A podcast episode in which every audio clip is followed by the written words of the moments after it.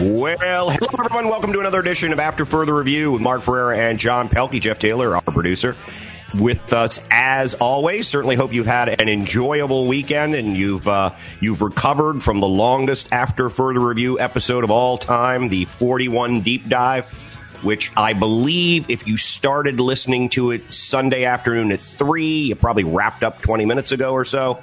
So uh, thanks for thanks for sticking with us for that. No deep dive today, Mark Ferreira, because No. there's actual sports going on, and I'm, I'm going to make an admission here.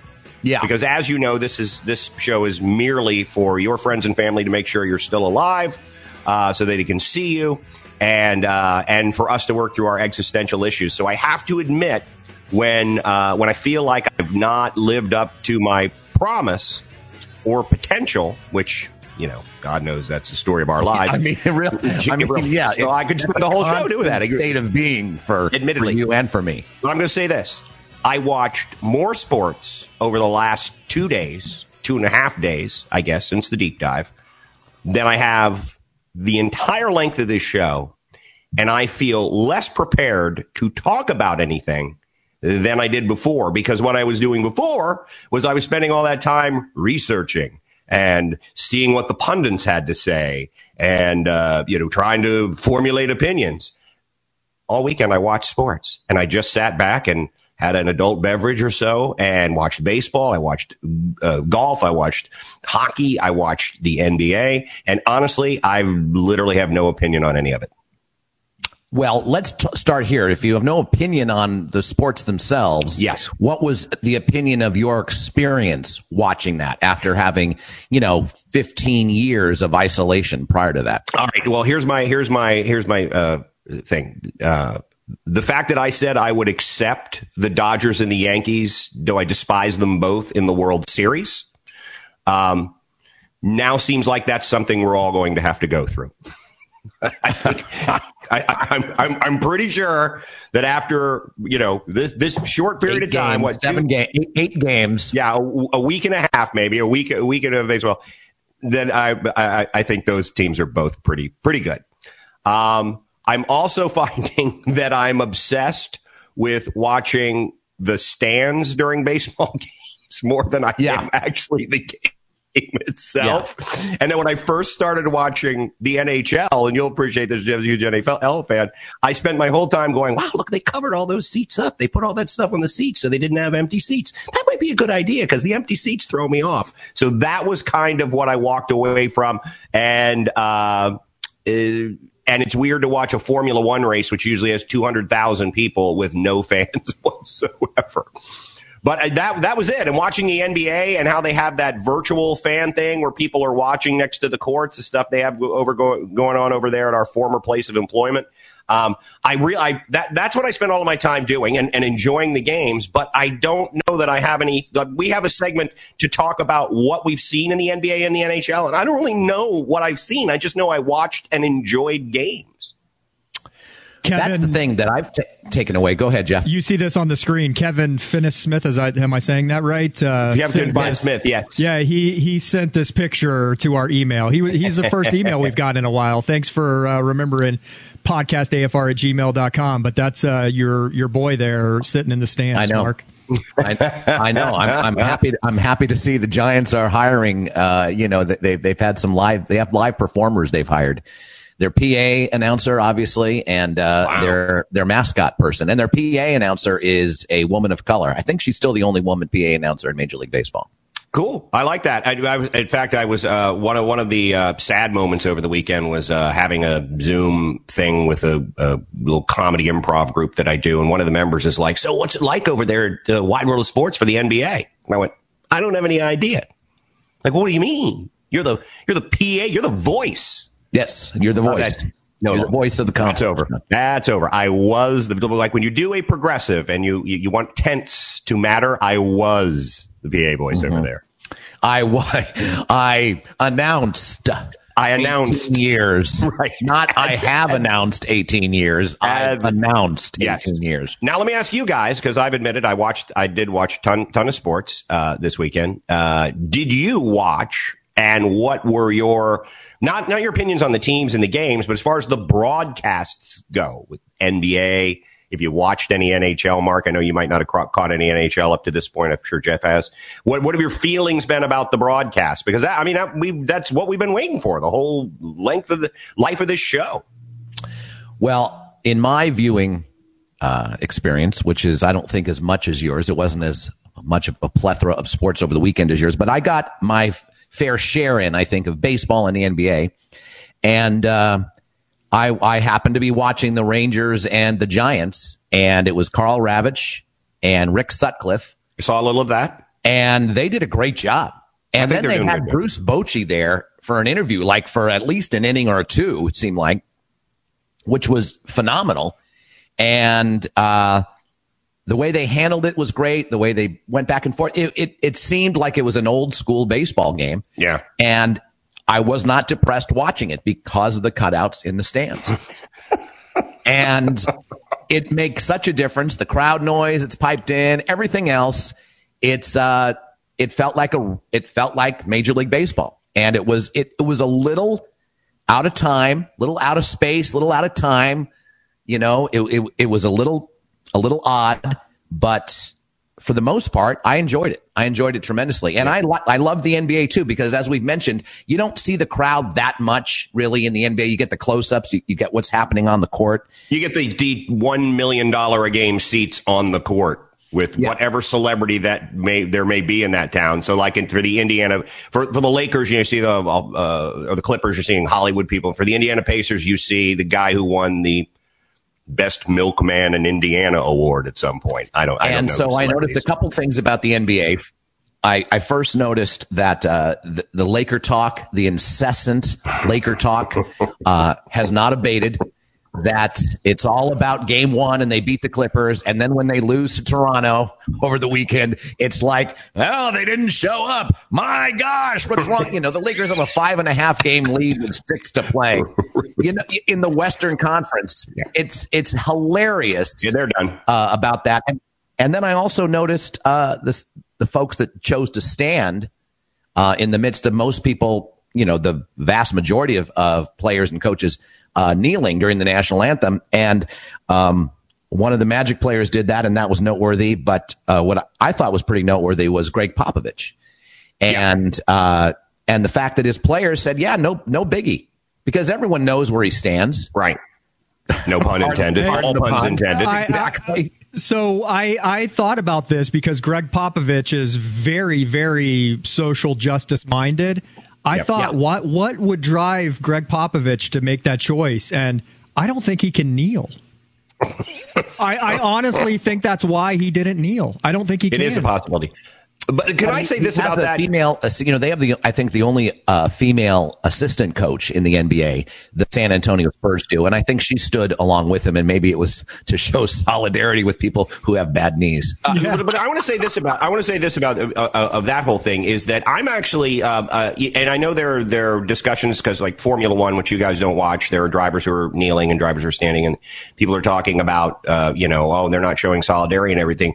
I kind of, I come down someplace on this where I don't think anybody thinks I would, given the fact that I'm a ultra left wing commie pinko freedom hater. Um, is that I think the best possible scenario is that the guys get to do what they want, and it's not a big deal either way. If you want to do that for whatever reason, then then excellent, and that the guys who are standing are not not in solidarity with them. That's just something they don't choose to do. Um, yeah. I, and I'm kind of, I'm really okay with all. I agree. I agree, John. One hundred percent. They're not getting vilified if they're standing. They're not getting vilified if they're kneeling. Because it doesn't mean anything if you're if you're ordered to do it. And that, that's why it's like standing for the national anthem means nothing unless it's what you want to do. And while I am completely for government control of practically every moment of our lives, this is one of those times that I'm just not.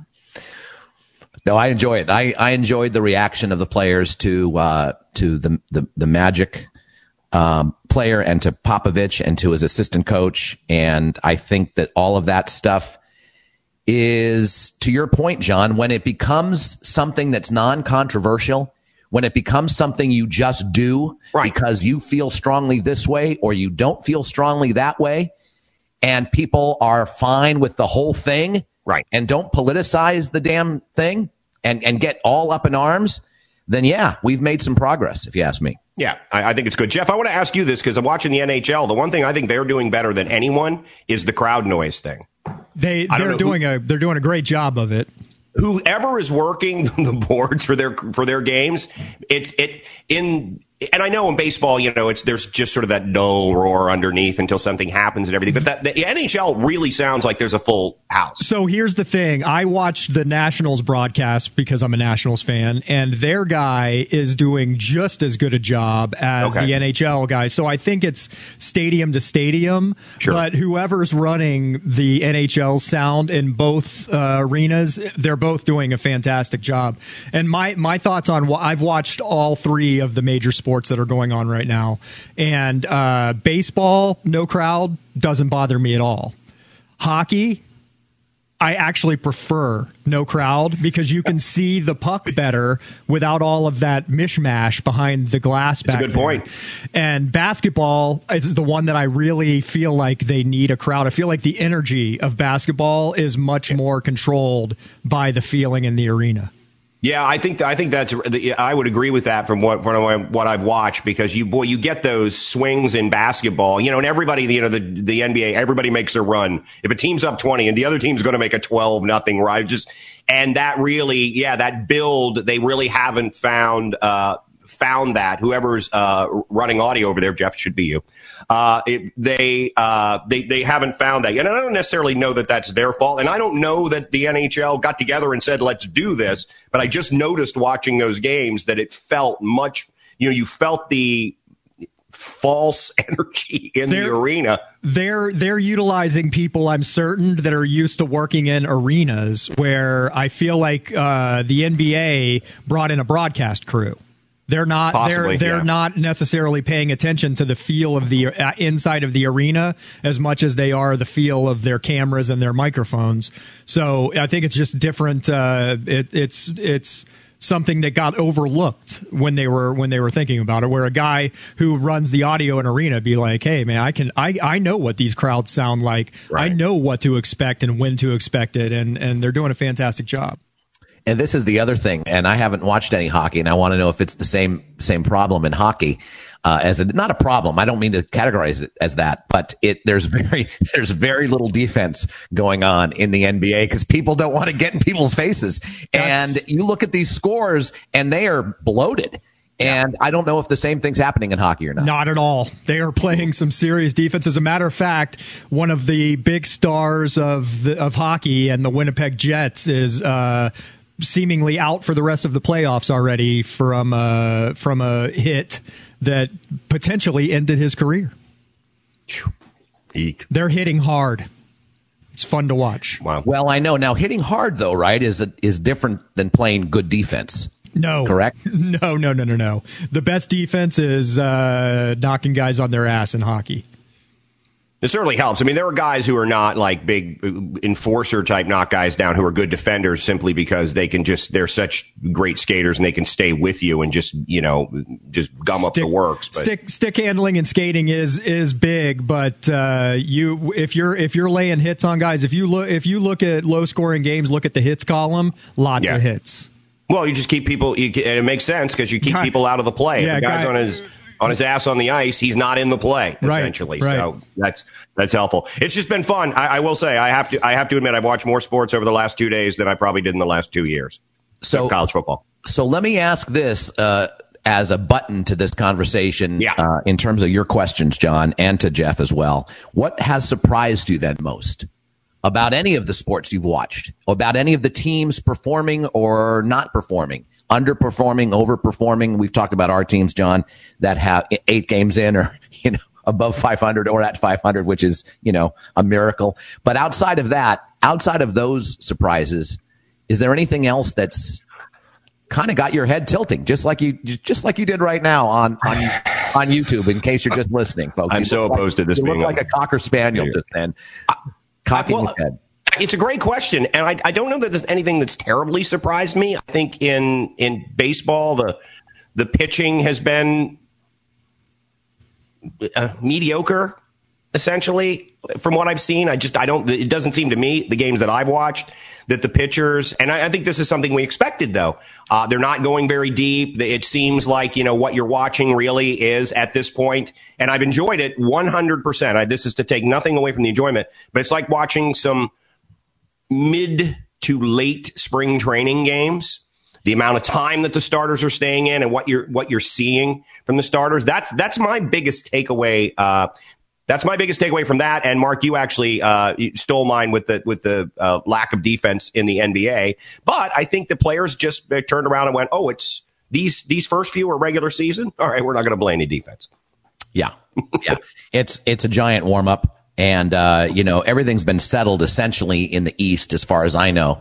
Um, I think, you know, your, your Wizards are on the outside looking in, but they're not mine. They're the Bullets. They're not that's a name change I'll never get behind. I think they have to win the rest of their games while Brooklyn and Orlando lose the rest of their games yeah. for them to get in.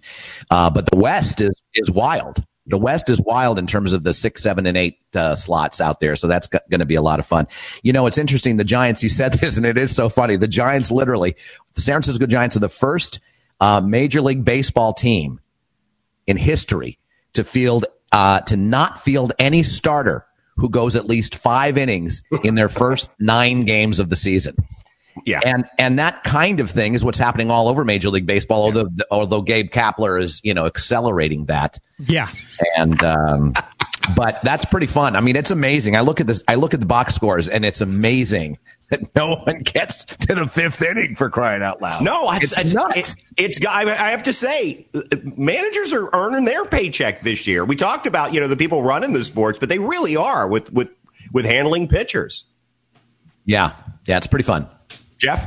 Gabe Kapler. Gabe Kapler is a better troll than he is a coach all day long. he he I swear he sits in his in his office and says, "What can I do this season that will really annoy people?" Although the the Ray the Rays did that bullpen starter thing too, and uh, but they they needed to. I don't yeah. feel like San Francisco's in a position where they necessarily need to run guys out there for two innings as a starter. But uh, by the but not a ton has surprised me sports wise. Uh, what you know what really surprised me was the fact that baseball uh, went so heavy on the social justice on the opening days the two days of, of opening, and then it almost disappeared from from the broadcasts. It's uh, that really surprised me that it went so heavy in the beginning, and then then the, it was gone. It was as as far as what I've seen. It, it to, to John's point, it's no longer a thing. Yeah, you know, it's it's no longer a, it's no longer a, a, thing to get worried about if you do it, and it's no longer front and center in terms of uh in terms of I, protesting, I, or at least it, it, I it's mean, not a cause celeb anymore. I mean, I mean the uh, the from the broadcast perspective, uh, I watched the Yankees and the Nationals, and uh, they had BLM behind the mound, they had it mm-hmm. behind the catcher, they had it in the outfield, they had all kinds of stuff going on, and then I watched the next game, and it was poof, gone. Yeah, well, I think, and some players have said this, and particularly players in the NBA that I've heard saying about, you know, all the uh, these sort of things, the Black Lives Matter uh, uh, stuff on the court and in, the stadiums, to your point, um, Jeff, and uh, the standing or kneeling. The, the, those things were all important and those were we needed to be done. But now we're moving on to a, a phase where it's like, let's take care of these problems. Let's not make it all artifice. And that's not saying that, that, that, that, that those things aren't valid to do and that those aren't things that are important for people to do. But now we move into the next phase where it's like, all right, what do we do to solve these problems as opposed to just having the, uh, the window dressing of we're all going to do this or we're all going to do that. Anyway, we've gone over time in this segment, uh, but uh, it, it it has been interesting watching, and it is uh, the other thing that uh, I noticed uh, just very quickly, and I know you wanted to button it, uh, Mark, but in watching golf, the one interesting thing is that if you have a couple of players, and it happened yesterday in a tournament, who are very very close within a stroke or so of each other in the last couple of holes who whoever is uh, is uh, the, the last one to play, if they're not in a group together and it's a group behind, they're not hearing the crowd respond to things that are happening. and the scoreboards aren't visible for all over the place. And having interviewed a lot of golfers, they will tell you that if you know if you're getting ready to shoot and somebody's on the next hole and you hear like a large uh, uh, response to something, you might have your caddy glance and let you know what's going on because it may mean I'm going to play this hole more aggressively or I'm not. And that's not going on. And you kind of saw that in the tournament yesterday where guys were a little bit unsure what they what had happened? to do. What happened up ahead? What happened up ahead? I can't. Yeah, I can't. Yeah, you can't, can't hear anything. You know, it's like one cameraman. Wait, I think I hear something. I think I hear Right. something. Something must be going on. What's the score? So that was that was very interesting. All right, we're over time, and we're we're going to talk about some of this stuff in the body of the show anyway. So let's get to our progressive trivia of the day. We're doing baseball because let's be honest, folks, these are the easiest ones to write. All right, looking for a Major League Baseball player, past or present. I've spent 10 plus seasons in Major League Baseball. My career numbers 1,800 plus hits, 280 plus home runs, and a 306 batting average. I've hit over 35 home runs twice. I've had 100 plus RBI three times, and I finished second for Rookie of the Year. So there you go. There is our first progressive trivia of a set of clues. Uh, so let us know what you think. You, both of you know it now, so that part's no fun anymore. We can't have Jeff like beating us on all these, getting it after the first clue. beating us senseless. Oh, by the Yes, way, absolutely. Beating All right, let's senseless. Let's jump back to Major League Baseball and uh, the less enjoyable things to talk about, and that is their uh, very You mean the obvious. Angel start, the three and seven Angel start, led by the best manager in Major League Baseball. Is that is that the unpleasantness you we want to talk about right now, John? No, I want to talk about his former team having dropped five straight, even though they were a favorite uh, to uh, to maybe perhaps make some noise in the postseason. Not So going not well. only is he not a good manager now, he left the cupboard empty uh, in the, his previous location. Well, he's no sure Gabe not- Kapler. I'll admit no, that. He's no but- Bruce Bochy. He's no Bruce Bochy. Oh my God, this is going to go on forever. But but it, but in all seriousness, the virus issues are starting to uh, are, are piling up a little for uh, for Major League Baseball. With uh, they, I believe there have been now uh, 24 team games that have been 12 games, 24 team games that have been uh, uh, that we've lost to the uh, to the virus. Uh, and then you know some individual players opting out. Uh, Yoenis Cespedes, and frankly, don't sign him. I'm sorry. Uh, If, you want to opt out, just just call your team. Have your agent call your team before your report time that day to just simply not show up and then disappear. And your agent calls a little bit later.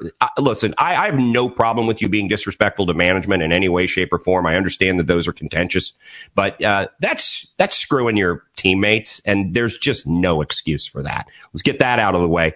Um, but I want to ask, and Mark, I'll start with you. Uh, what is your level of um, uh, optimism that Major League Baseball finishes their season? It's a great question. Um, I'm a relatively uh, naturally optimistic guy. I think, as a rule. Oddly, with no for no possible. Well, that's Well, not that's true. why. It's yeah, because you, we you, both you and I we should be because we've done absolutely nothing to further our careers. And uh, well, wait a minute, we have no careers now, so we should be realists. But I'm, but I haven't been a realist. That's the thing. I've always been Durka Durka. Durka Durka, I'm going to make it. 60 years old. I can still do it. Um, no, I think, uh, so I'm relatively optimistic. So there's a part of me, obviously, that is really hoping they can uh, be facile and agile, like we've talked about, to to figure things out. To figure the the seven inning doubleheader makeup games is a fun idea, for instance. And uh, there was a you know something floated out there over the weekend about some teams may finish with 58 games, other teams with 60 will go with winning percentage, that kind of thing. So I trust that Major League Baseball is going to do their best. At least Manfred is going to try and do his best as a leader, and he's going to try and do his best to tell Tony Clark to get his act together. Because I'm back on the Tony Clark. I am. I am Yeah, why why are you blaming Tony Clark for any of this? Are you are, are you with Manfred on it? That this is all about the players? Uh, No, but there's an breaking element protocol? to that. There's yeah, an there is. element Sure. to that, and there's an element to that every everywhere in the NBA. Uh, who is the player that's uh, accused of breaking out of the bubble and going to Atlanta to, an, To get wings. The stri- yeah, to get, because apparently there's some gentlemen's club in Atlanta that the wings are just right. You know, we should right. do a remote. We should do a remote AFR from there. Hey, you should go to the ESPN club. They've you, got great wings. You you say that, but there's the most famous uh, gentlemen's club here in Orlando is known for their steaks. I mean, that steakhouse and that uh, gentlemen's club, I hear, is fantastic. Right. Right. People say. right. Uh, but my overall percentage, I would give it about, you know, probably about 65% making it through right now. It's going down pretty rapidly. Jeff? It's still above 50%. It's still well above 50%. 65 35 is still a, right. a landslide. a landslide. yes. Uh, but uh, it's going down, however, you know, 75% a week ago, probably 85% maybe a week ago. Yeah. I think Manfred is going to try to continue this season through thick and thin, no matter what happens. I think he's going to do his best to continue the season. What I think now is going to make or break it is the players. If the players start getting together and saying, listen, this is I it's it's not healthy for us to be off and on and off and on. You know, the Nationals just lost a three game series against the the Marlins, and now now their pitchers are expected to come in and, and start again. It's it's like taking a bit these bit. It's like an all star break every once a month. So I think if yeah. the players come in and say, "Listen, we can't we can't play like this. We can't play under these circumstances," and they start opting out, it'll give them no choice but to uh, rethink the season. Yeah, and I don't think it's all. Um, I don't think it's all player behavior either. I just think you know the the uh, the reality of all of this is that it is difficult to stay safe from this thing, and unfortunately, no matter how hard you try, if you are playing a team sport, you are coming in contact with other people. See, I, I honestly I disagree with that. I think it is going to come down more to their feeling about the off and on and off and on of the schedule more than the actual virus itself.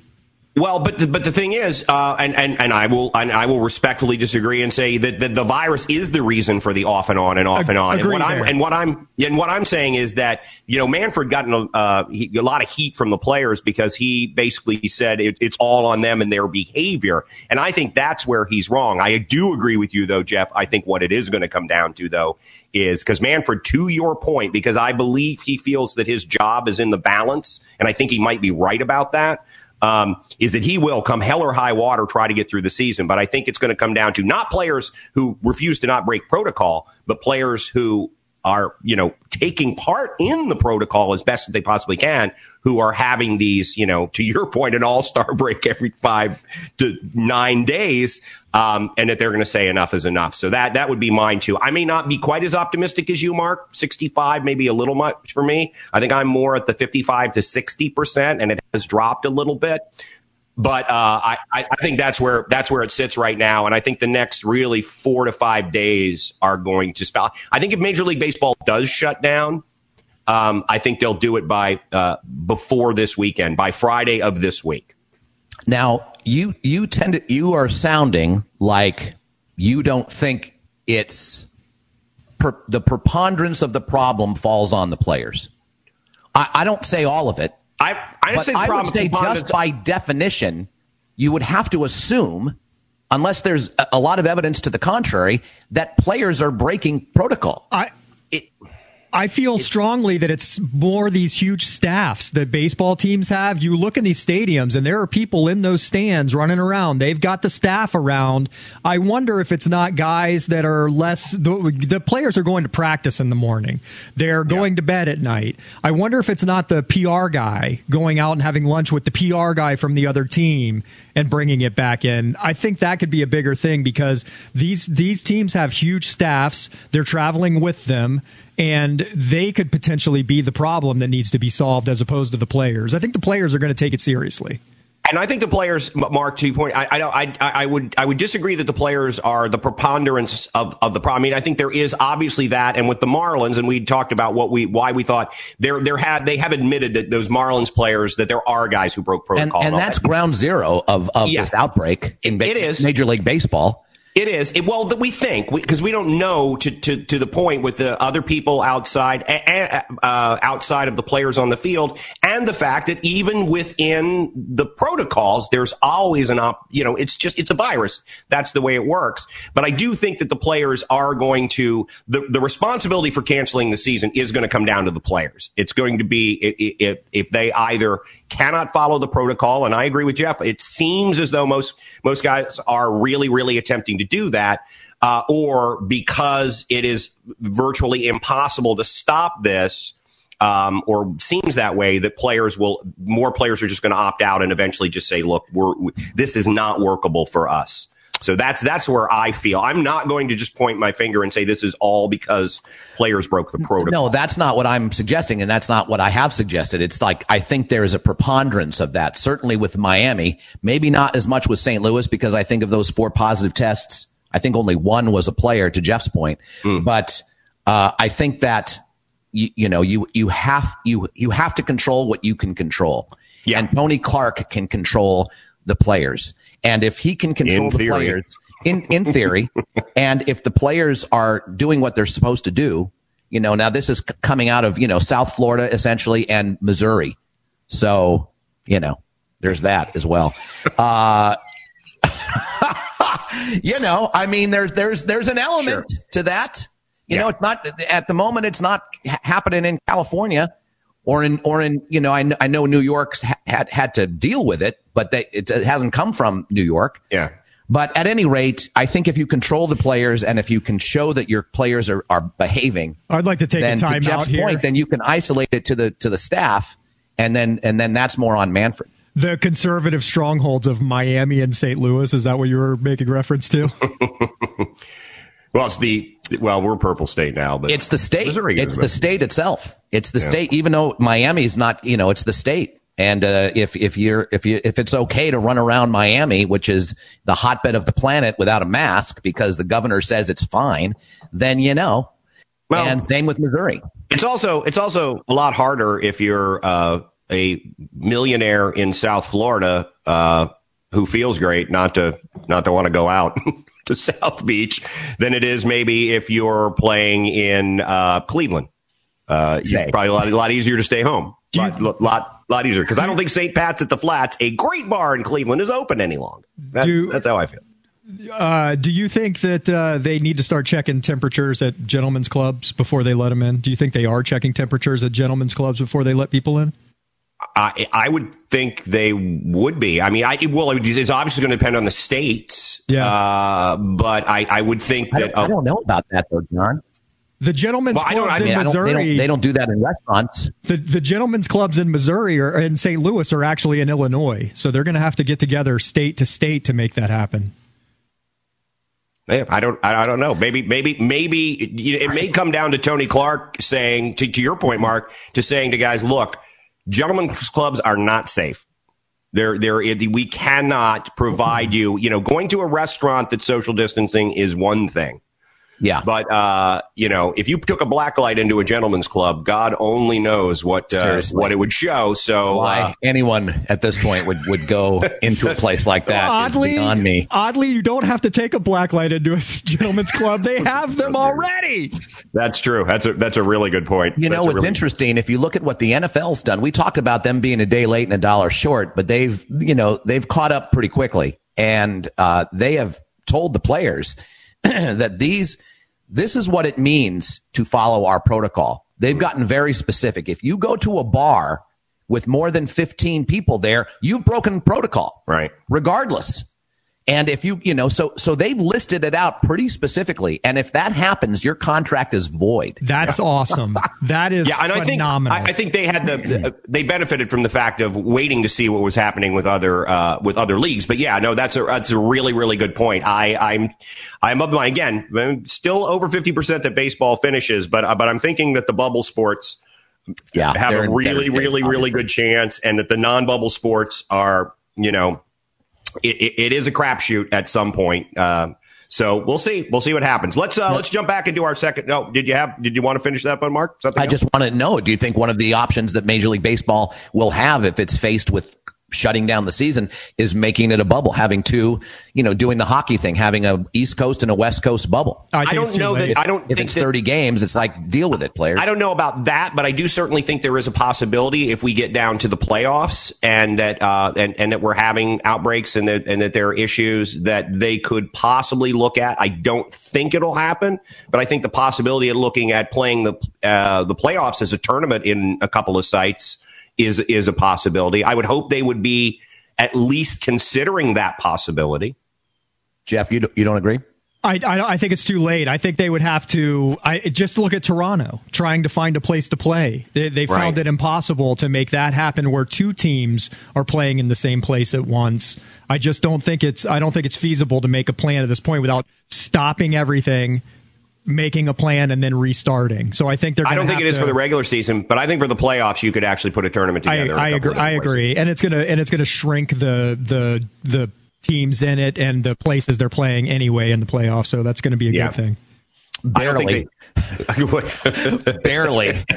I mean, it's more than half the teams are going to qualify for the playoffs. It's oh, it'll be great. You know, I love and, it. And that would it. be, and, you know, I would actually that that might have been. And I know that because they they held out hope that you know, we could get a twenty five percent of the stadiums full and everything.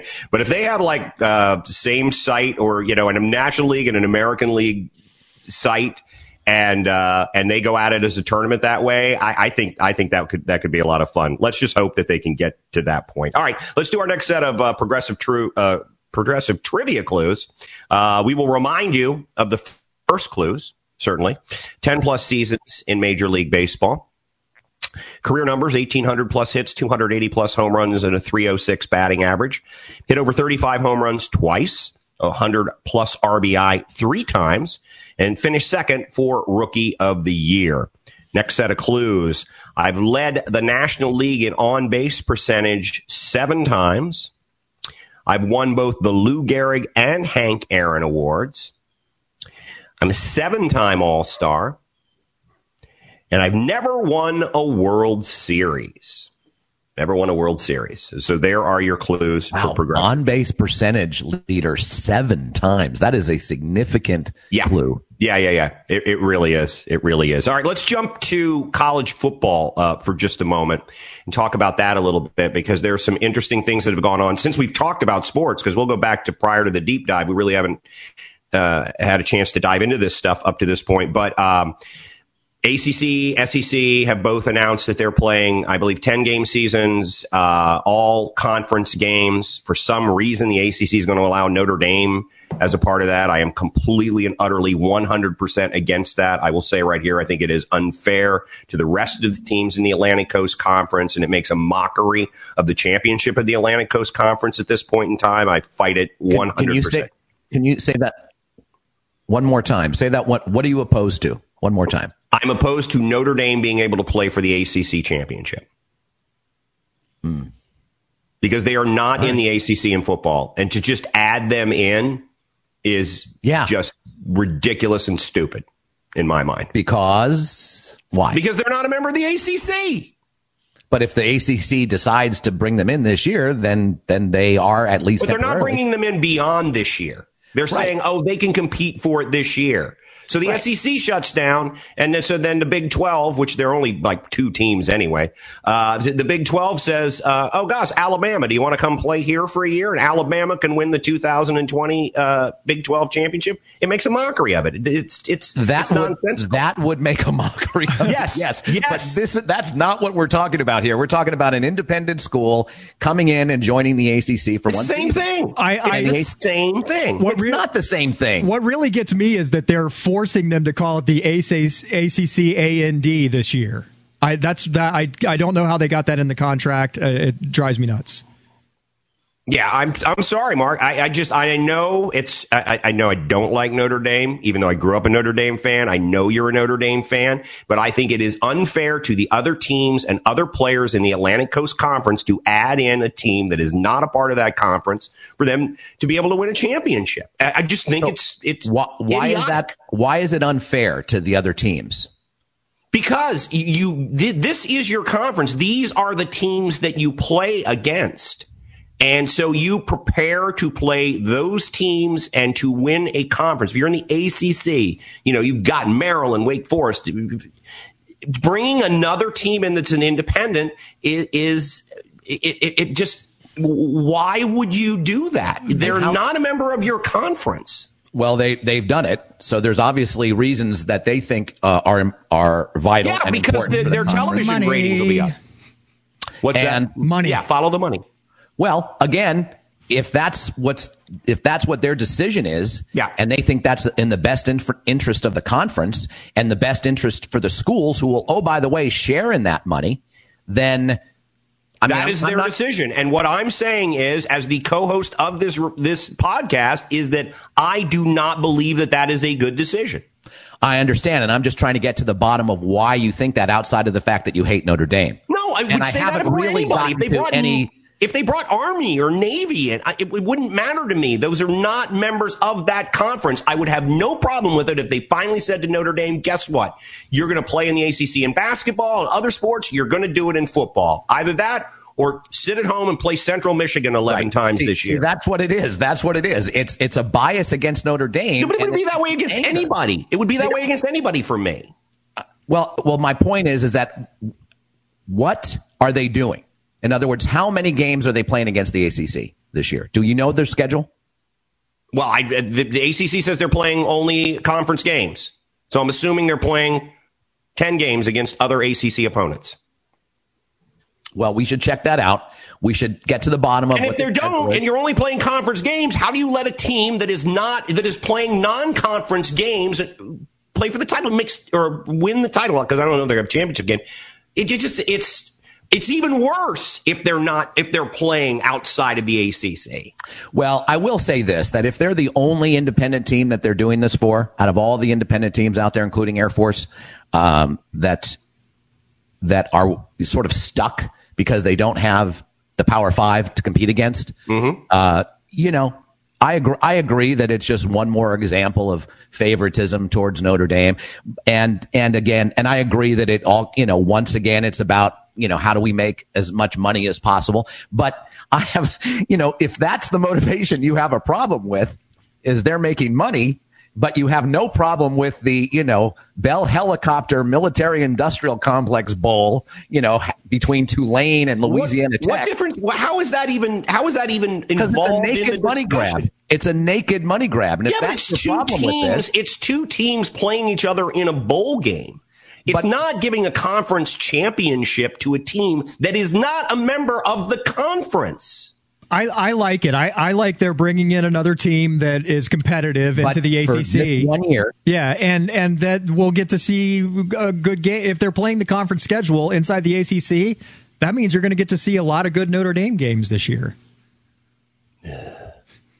They'd never do well, it. Well, really? I mean, I think the ACC yeah. is a pretty bad conference, frankly. Yeah. And and th- I would say Notre Dame is going to have an easier schedule than they've had in the past as a result of this. And I know it's one off, and I know you you hate it, but if they compete and they win and they beat these teams, well, then they've beaten these teams. And, they're not know, in the conference.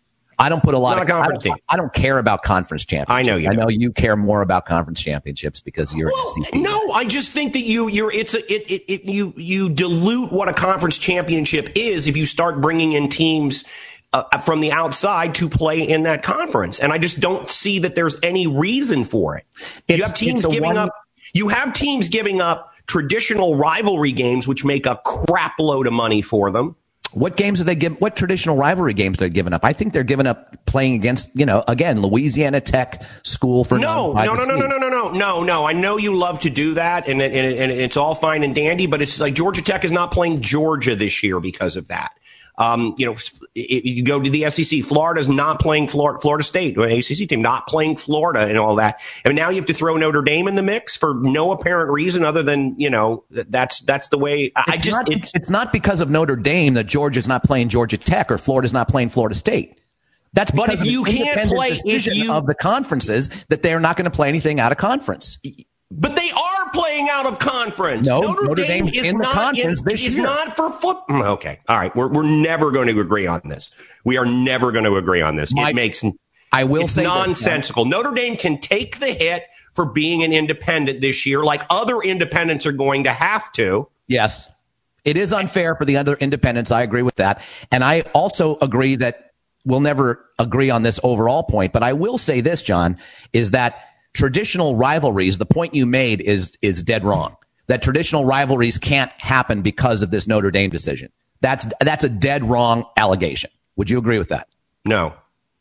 It's they're happening because of independent decisions made prior to this, which is that we're not going to play out of conference schedules. You, they are playing an out of conference schedule if they have Notre Dame on their schedule. They're playing an out of conference Notre Dame team. You have conference. replaced. This you have year, Notre Dame you is in can't the play. conference. You have said you can't play that the game against your out of conference rival Right. because uh, you're only playing conference games. Oh, by the Right. way, we're going to add this team into the conference. Well, they're playing conference games. The so so Notre Dame played four ACC teams on their schedule last year, and Right. none of them were Clemson, and none of them were Miami, and none of them were Florida State.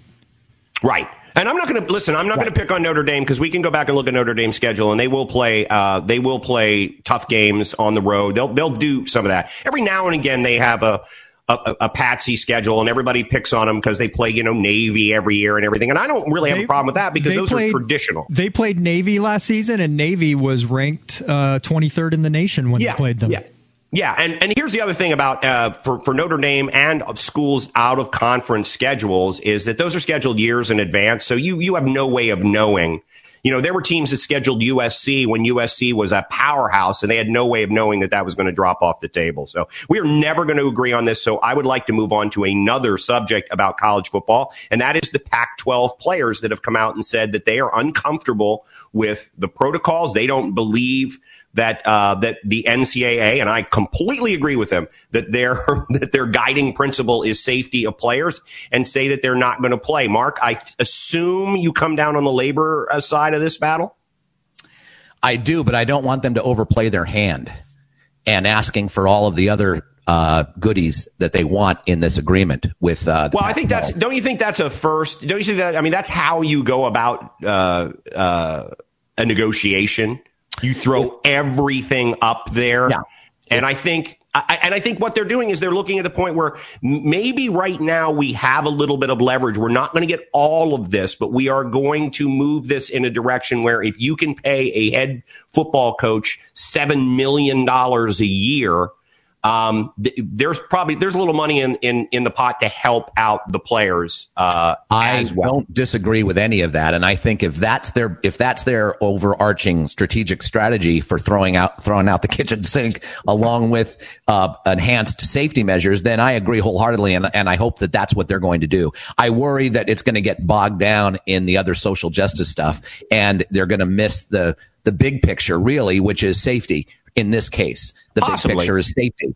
And, uh, uh, but yes, I wholeheartedly agree with you that the NCAA has all the resources they possibly, at least the big schools, the big conferences have all the resources. Hell, Notre need. Dame's rich enough to play for a conference title that they're not even in the conference for God's sake. Exactly. Exactly. I, as a matter of fact, I think the Pac-12 issue should be all paid for by Notre Dame. I think that would settle everything. I'd be- I'd- they- I'd get if on you board. just send the check to Notre Dame, Sure, the Catholic Church can accept, it can uh, afford it. I think they can handle it. I think they can handle it. I don't know. Yes, times but- have been rough. times have been rough. The uh, collection plate has been pretty dry as of late, but They uh, really- they have a lot of other Tort- things they've been paying for. Issues. yeah, a lot of court issues, a lot of paying off lawyers and uh, and victims. Uh, so I I agree with you that that it's good that they're stepping out and they're saying we don't trust you. You need to be more specific. You need to make these protocols tight as you know as airtight as possible, and um, you need to assure us that they'll be followed and that everyone is going to follow that and that it's going to be a you know a a, a- dictum from on high. I also think it. I got. I have to say, I think it's. It is. It is a very, very bad look for colleges not to bring students back on campus, but to bring athletes back to play football games. Well, I think that's still up in the air, though, right? In terms of how many kids are going to go back in the fall. In terms It is, of but, the, uh, to, to that point, it, I don't if, think any. I don't think UCLA is saying you're not coming back, right? Well, I mean, I think they're giving, I think they're certainly giving people options at some places, but I also think to your point, I don't think all decisions have been made on that. And I have to be honest, if there is any university that only has online, um, classes for uh, students or no no one on campus, and then they decide to play football games. I think that is a really bad look, and really just reinforces what we all know about no, NCAA football is that it is it's it's AAA baseball with guys not getting paid. Yeah, and I know they get their education. Blah blah blah blah blah blah. Right. right. That is the oldest, tiredest argument in the book. But yeah, you're right. You're absolutely right, John. Uh, and uh, it is a horrible look if no one's on campus and they're fielding a football team. That's you know, to your point, it's just the way it is, though. Yeah, and you follow the money. In college football, and especially you know in the South, we know this, but you know, college football is is a billion dollar industry. Oh God, yes, multi billion dollar industry. Yep. So Eh, you know, it's easy for us. it's easy for us in Orlando, Florida, socially distant in front of our laptop, uh, you know, in our, in our, um, you know, our modest lives that we have that are increasingly becoming less modest, uh, to, to criticize it. I mean, billion dollar industries have to protect themselves, but at the same time, so do the people that are generating the income for that multi-billion dollar industry. And if those people who are the only reason they're making any money, this billion dollar industry, don't feel safe, well, you got to pay attention to them. Your debts are paid because you don't pay the labor. Exactly. That's you know? exactly it. Uh, that's yeah. So so guess what? Yeah, yeah. You can see her. I, I I can imagine a plantation owner in 1858 going, "Well, if I have to pay my labor, my profits are going to go down. The margin's so, going to be the margin is going to be horrible for me. Oh, anyway, it's it, it really is going to be interesting to to see because I am I don't know if I'm as optimistic that college football plays as I am that Major League Baseball continues to play. To be quite frank. Well, it'll be really interesting, John and Jeff, uh, about football this year. I mean, and the NFL could be the harbinger for us figuring out how to move forward with this thing.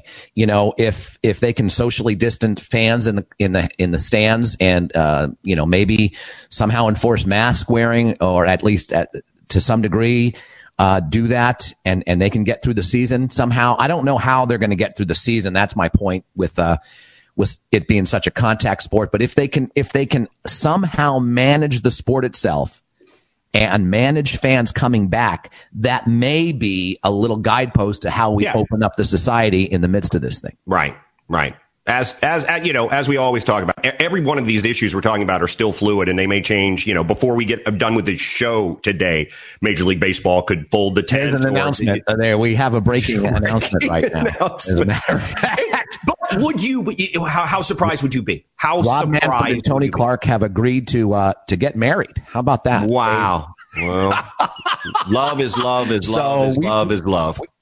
we didn't we didn't see that coming.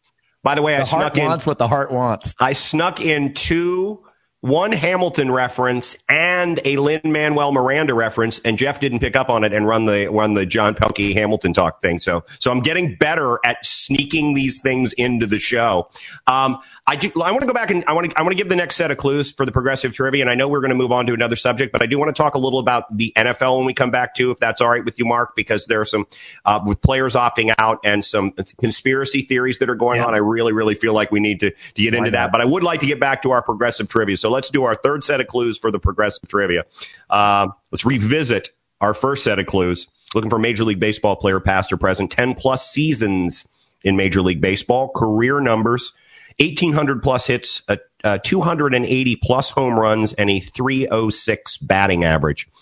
Uh, I've hit over 35 home runs twice in my career and over 100 RBI three times. I finished second for the Rookie of the Year. Here's the big clue we all talked about. Led the National League in on base percentage seven times. Won both the Lou Gehrig Award and the Hank Aaron Award. I'm a seven time All Star. Must have been in those seven OBP years. and I've never won a World Series. All right, moving on to our final set of clues. My postseason numbers 250 batting average, no home runs, and one RBI. And by the way, that is multiple games. I would not have put that in there if it was just a, a, one or multiple series, I should say. I'm not going to put it in if it's just one. I played with Scott Rolen, apologies, and Bronson Arroyo. Uh, my entire career, I played for one team, and I'm a former MVP. All right. there are the clues. And I think this is a, a, a challenging one and a good one. All right. As we said, and we, we've been joking about this for a day and a half or so about um, uh, NFL players who are opting out. And at this point in time, the New England Patriots have had eight players, I believe, opt out of the season. Yeah. Um, the, the, most of any team in the NFL at this yeah. point. With a couple of big names. yes. Yep. Hightower, yep. one of them. Yep. Now, the conspiracy theory, and you know, I'm not a conspiracy theorist generally, but the conspiracy theory is because Bill Belichick plays three dimensional chess and the rest of the league plays hopscotch. Here is, here is the theory that Bill Belichick is encouraging players who may have a question. He's not telling people what to do, but if anyone has, you know, a, a moment's pause for whether or not they want to play, he is encouraging them to not play. The reason being is they have a lot of draft picks stocked up. You know, they always trade, they always have like 60 draft picks coming into any draft. But what they don't generally have is a high first round pick because they finish, you know, too, too high in the, uh, in the standings for that. The, the reason that he wants to get rid of all these or does is, no issue with these players not playing is that they're going to, and I'm doing the air quotes, tank on this season because if they finish low enough and get a high enough draft pick, they can then package that above, you know, top third of the league draft pick when they're usually in the bottom third with the 167 picks that they also have in the draft so that they can get the overall number one pick or overall number two, depending on how that falls and what the number one team might need, so that they can pick Trevor Lawrence out of Clemson to be their quarterback, uh, after, uh, after Cam Newton washes out, I guess. Um, look, I'm not saying that I think this, I'm not, I'm not saying that I think this is the case, but, but I wouldn't be surprised. Your feelings. Lot to unpack there. Lot to unpack. Uh, not the least of which is your belief that Trevor Lawrence is going to be an absolute bust. Oh no, to be the where it'll destroy the New England Patriots franchise. They, will they'll they'll they'll they'll be in Alba, they'll be in uh, San Antonio uh, by 2030. you you, you are so franchise. confident about that. That's yep. the first. That's the first thing to unpack. Uh, the other thing to unpack is uh, the signing of Cam. Is that just this uh, very very uh, you know futuristic kind of visionary choice so that they can kind of have him locked up? I have so that, that answer. So I have that, that answer.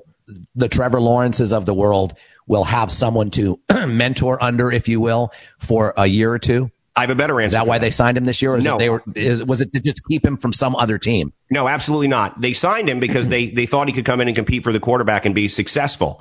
Um, they got him inexpensively. So it was an inexpensive, uh, uh, card to take because they have no idea how many players are going to opt out. And they didn't know that before the Cam signing.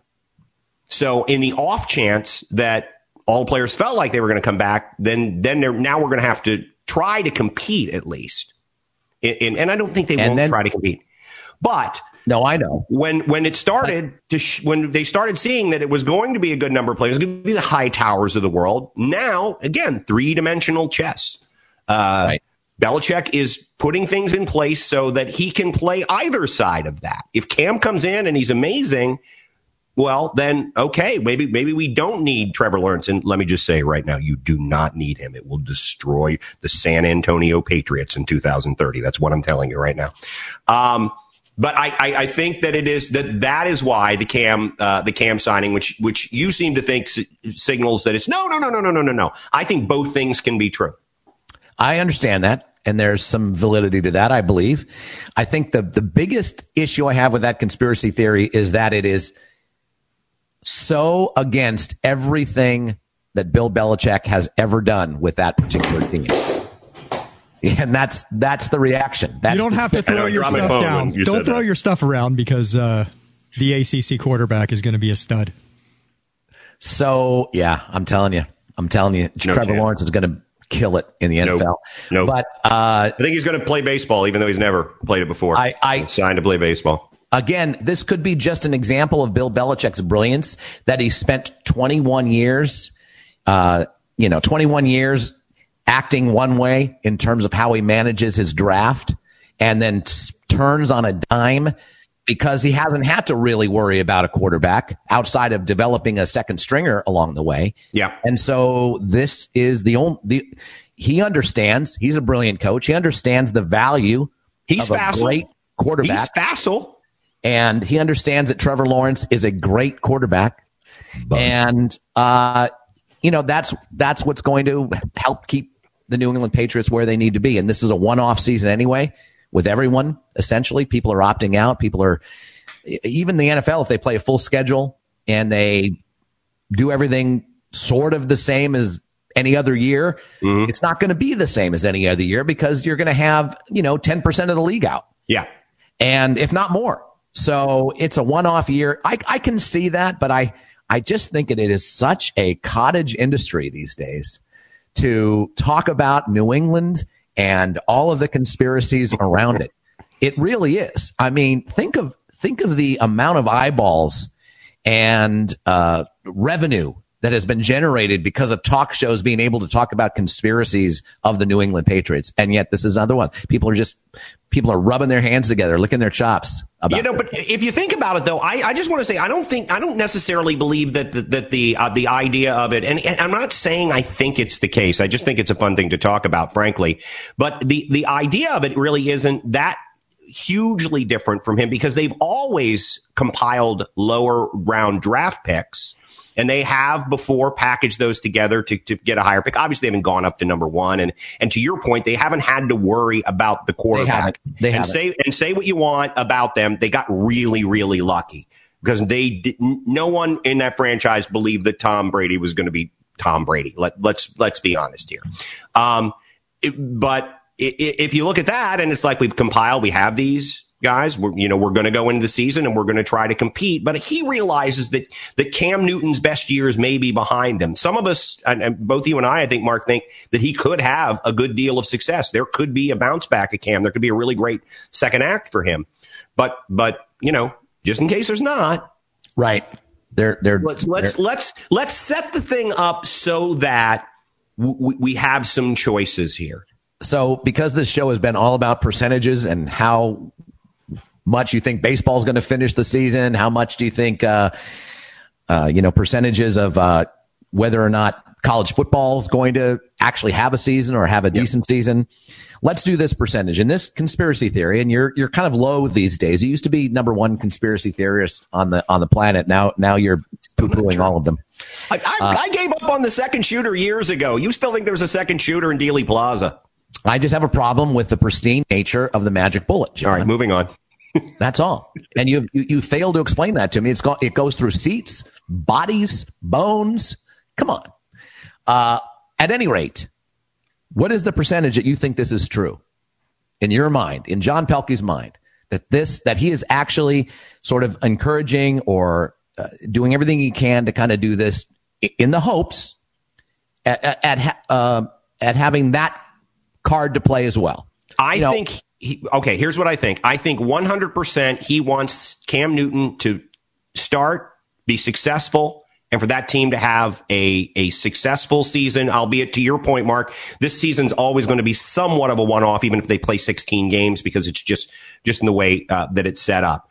But that he is, I believe that 100% Bill, uh, everything that I've j- just talked about and you've just talked about, and a hundred things that we haven't thought of, Bill Belichick has thought of.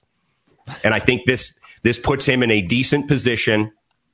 Um, so yes, one hundred percent, I believe that the conspiracy theory is Wow, probably 100%. All right, so Well, the- because I just think he thinks of everything. So then the follow up question Yes. is what ev- evidence do you have to make you convinced?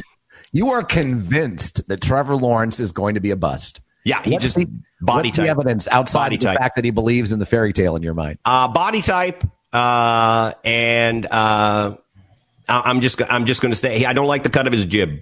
Never have. I know. And it's not even that I didn't play. I didn't. I, I pulled for Clemson uh, in, in, in those games. I thought it was great. It was fun to watch. Just don't like the cut of his jib.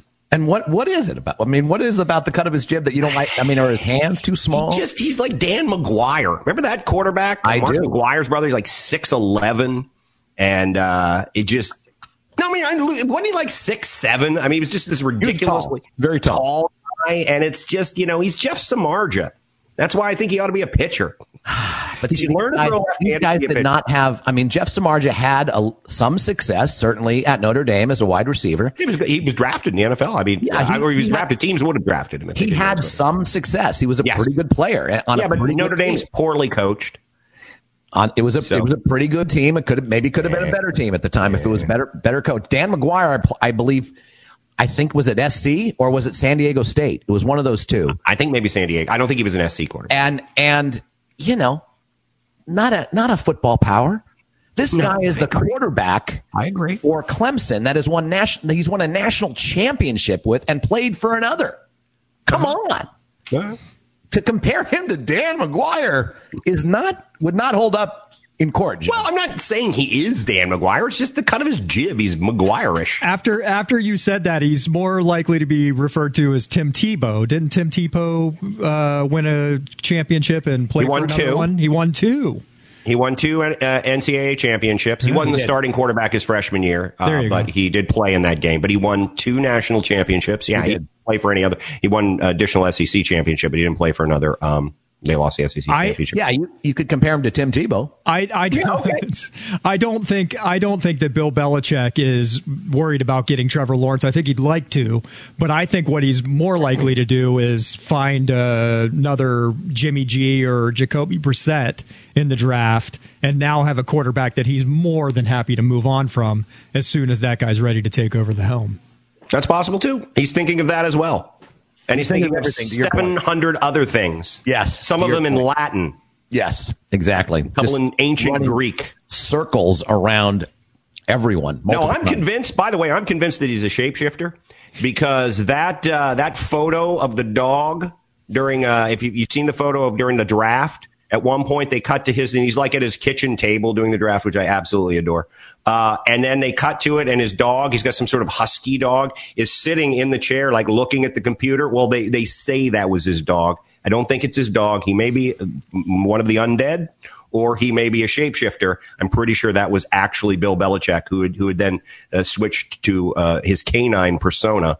Um, because it allows him to move in and out of uh, situations where he can uh, he can listen to what's going on and learn even more. He I, can shapeshift even into inanimate objects. I believe he was the deflated football for a while. could could could very well have been. I think he's biblical. I think he's Samson, and the hoodie is the hair.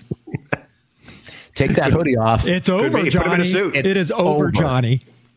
All right, there it is. All right, let's Let's get the uh, answer to our progressive uh, trivia here. Um, and again, I, I, even I pat myself on the back. This this is good. I did not realize it would be as good as it was when I started. Uh, here are your clues, folks. Ten plus seasons in Major League Baseball. My career numbers: eighteen hundred plus hits, two hundred eighty plus home runs, and a three hundred six batting average. I've hit over thirty five home runs twice, and over one hundred RBI three times. Finished second for the Rookie of the Year. I led the National League in on base percentage seven times, won both the Lou Gehrig and Hank Aaron awards, a seven time All Star, but I've never won a World Series. And perhaps this is why. My postseason numbers 250 batting average, zero home runs, one RBI. I've played with Scott Rolen, apologies, and Bronson Arroyo.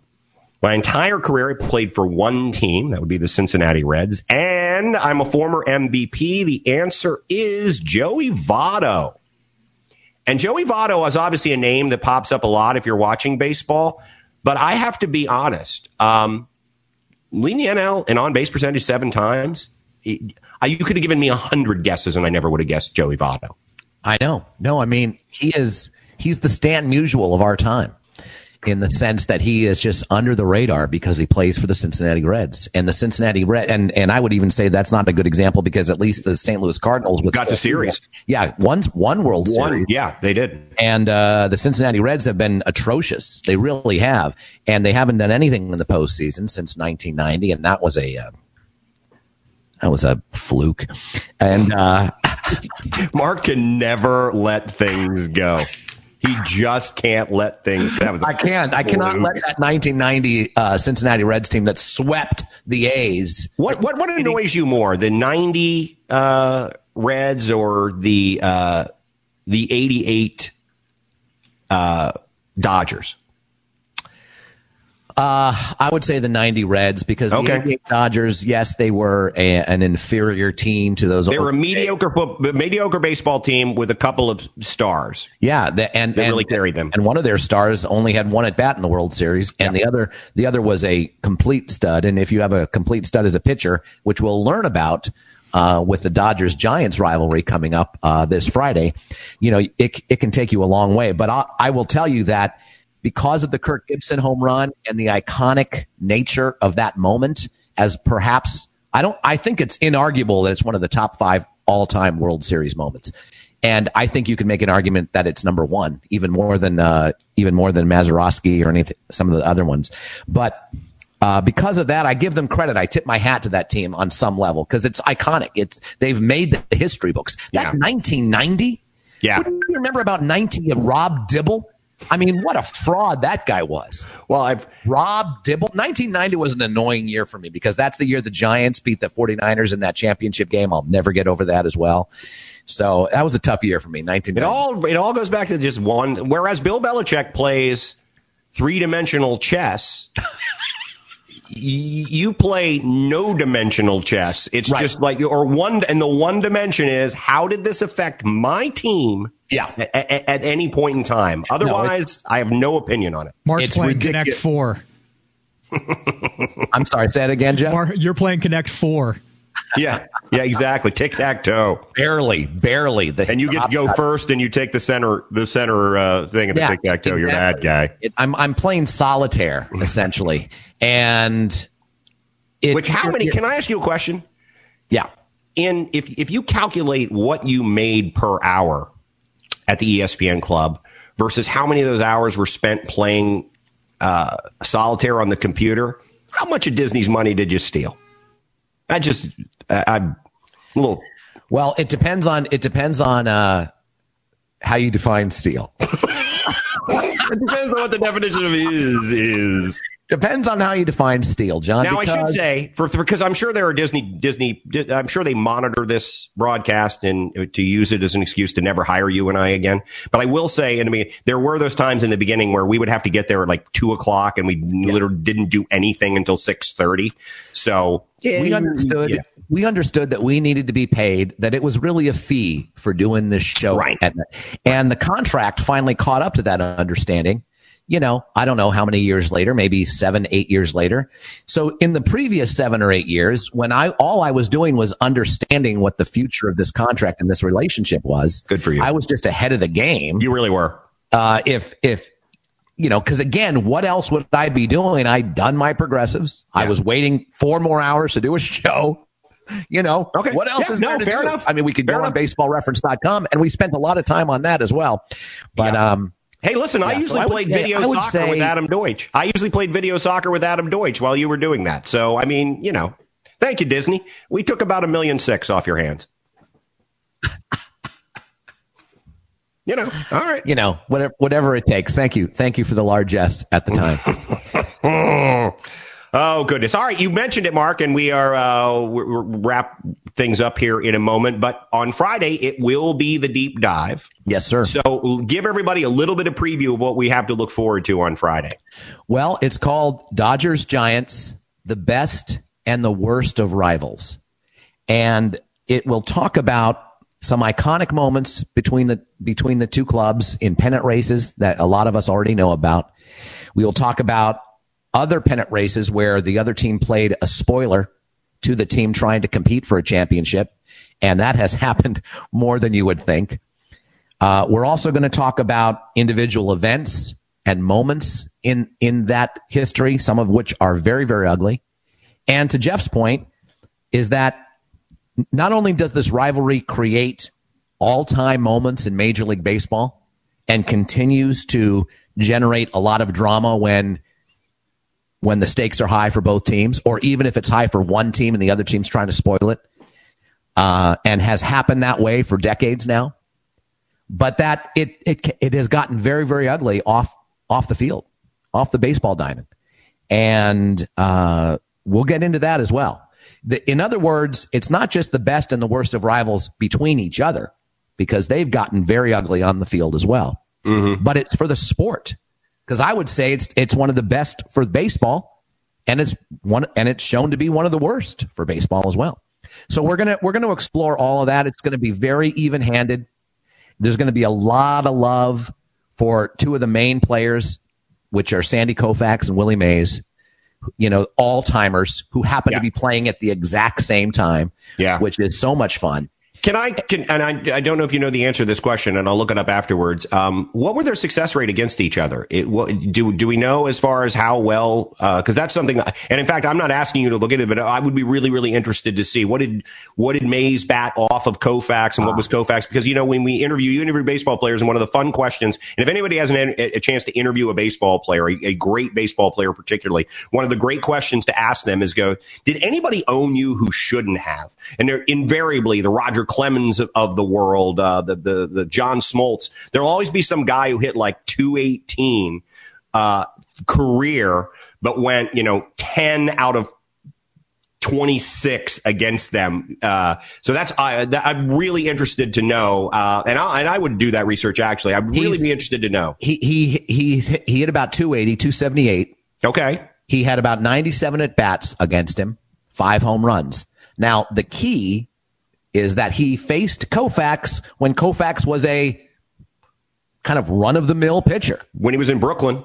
And, and even early years in, in LA. Because he was, and, and, and Koufax in the beginning was a power pitcher and he was a, uh, he threw almost exclusively heat. And one of the reasons that he became a better pitcher, at least this is what I've seen and read about Koufax, was that when he did some damage to his arm and he could not throw, his velocity dropped, he became a better pitcher. Yeah. He, I believe his first year was 1955, and uh, I'm not sure he was part of that World Series. I don't think he was. And his last year was 1966. But really, 62 through 66 is are his are the, the years that made him a Hall of Fame pitcher and one of the best pitchers of all time. In 1959, there were glimpses there was this great game where he, he, struck out 15 giants. And we're talking Orlando Cepeda, Willie McCovey, Willie Mays in the middle of yet another pennant race between the Giants and the Dodgers. And that was the first sort of glimpse about Sandy Koufax. So if you think about it, they were in, um, you know, Mays had a chance to bat against Koufax a good amount. Yeah. When he was a quote unquote run of the mill pitcher and a good amount when he was not that. And uh, it is it is a it is a great matchup, and it is a tale of two great performers uh, individually, and it's also a tale of two guys that were almost above the sport in a way. Mm. They they were able to, as a matter of fact, the the very famous fight between Johnny Roseboro and Juan Marichal, uh, which obviously we'll go into. Uh, after 14 minutes, Think about that of people just beating on each other for four. No, normally in a baseball brawl, you go out there, maybe two people are fighting. Maybe they'll do it for three or four minutes. Everyone a couple else of guys square around. dance with each other so they don't have to get to be a, a part of it. Yeah, I, that yes. would have been me yes. in any sort of team fight. As I'd be over here finding somebody that you know didn't smell horrible. Okay, do you mind if we just uh, tussle up around here for a while because I don't want any part of this. Spin your partner round and round. yes, no see no. And it was 14 minutes, and the pe- the the two players that ended up breaking up the whole thing were Willie Mays and Sandy Koufax. And Sandy Koufax was on the mound for for that, and uh, was part of the you know part of the reason why that particular event happened. As a matter of fact, it had nothing to do with Sandy Koufax brushing Juan Marichal back. It had everything to do with Johnny Roseboro when he threw the uh, the ball back to Sandy Koufax, brushing Marichal's ear two different times. So uh, Koufax and Mays are key in this thing. Uh, the events and pennant races are key, and uh, and and just really the theme of the thing is talking about how the the heights this rivalry has taken baseball and each team's uh, and within each team's history, and the lows, unfortunately, that it has gone to. All right. Excellent. Well, you know, I, I, had planned on announcing what my deep dive was going to be uh, the following Friday, but I haven't decided on it yet. So I'll, I'll let you know on Friday. Looking forward to Giants Dodgers because, to your point, I think if you look at uh, you know, the, the biggest rivalries in Major League Baseball, obviously Yankees, Red Sox, Cubs, Cardinals, Giants, Dodgers, and they all, and I think just benefited the fact that the team's been around for a long time. There have been long periods of time where uh, one or both of them were not uh, relevant in the playoff chase. But I, but I do think, to, to your point as well, there are so many great moments in those rivalries when you know one team was maybe not a good team even, but had an opportunity to spoil but somehow the season. Had an opportunity yeah. the last series of the season to to knock the other team out, even and, if they and, had a mediocre season. Absolutely, and, it happened more than once. And it's one of the best things, about why baseball rivalries, in my mind, are always uh, more uh, uh, viable than football rivalries. Is you have a rivalry within your division in baseball, you play a team enough times that you can affect their their season a lot more than in football. You play them twice, and you know, maybe bad team can hope for a split, maybe a sweep. But it just in in baseball, you could be a seventy win team, but if eight of those wins were against your rival, then you could keep them out of the playoffs. Really, really look forward to it. And uh, and unlike Boston, New York, or Chicago, St. Louis, the, these teams started across the country and then yeah. ended up on the other side of the country in the same city, essentially. I mean, Brooklyn, obviously. In, in, in the same city, the New York City, yeah, not not the same boroughs, but the same city, and ended up, you know, as heated rivals all the way across the country. So that's a significant part of that story, and I think what adds a little, you know, allure and romance to the Giants Dodgers as opposed to those those other two rivalries. Right. Not and to diminish them. Not no. to diminish them, John. No, and the fact that they left in the same year to go to the West Coast, and it is, yeah. and and you know, San Francisco and Los Angeles, you know, arguably along with San Diego, the three most recognizable cities in California, and you know, NoCal, SoCal, which is a battle oh, yeah. outside of that. So no, it's yeah. a it's a it's a great one. It's it's a great one, and we really really look forward to it. and it. It will though. be very fair and balanced. Very fair and balanced. May not be fair and balanced. All right. For Mark Ferreira and Jeff Taylor, I'm John Pelkey. Thank you for uh, whether you're watching and listening now or listening to the podcast later on. We greatly, greatly appreciate it. Once again, if you wish to reach out to us via email for any reason, uh, criticism, you know, limit that as much as you possibly can. Uh, compliments, ideas, podcast AFR at gmail.com is our email address. Once again, for everybody here at AFR, have a great week, everybody, and we will be back on Friday with Giants Dodgers Deep Dive, narrated by Mark Ferreira. Take care, everybody.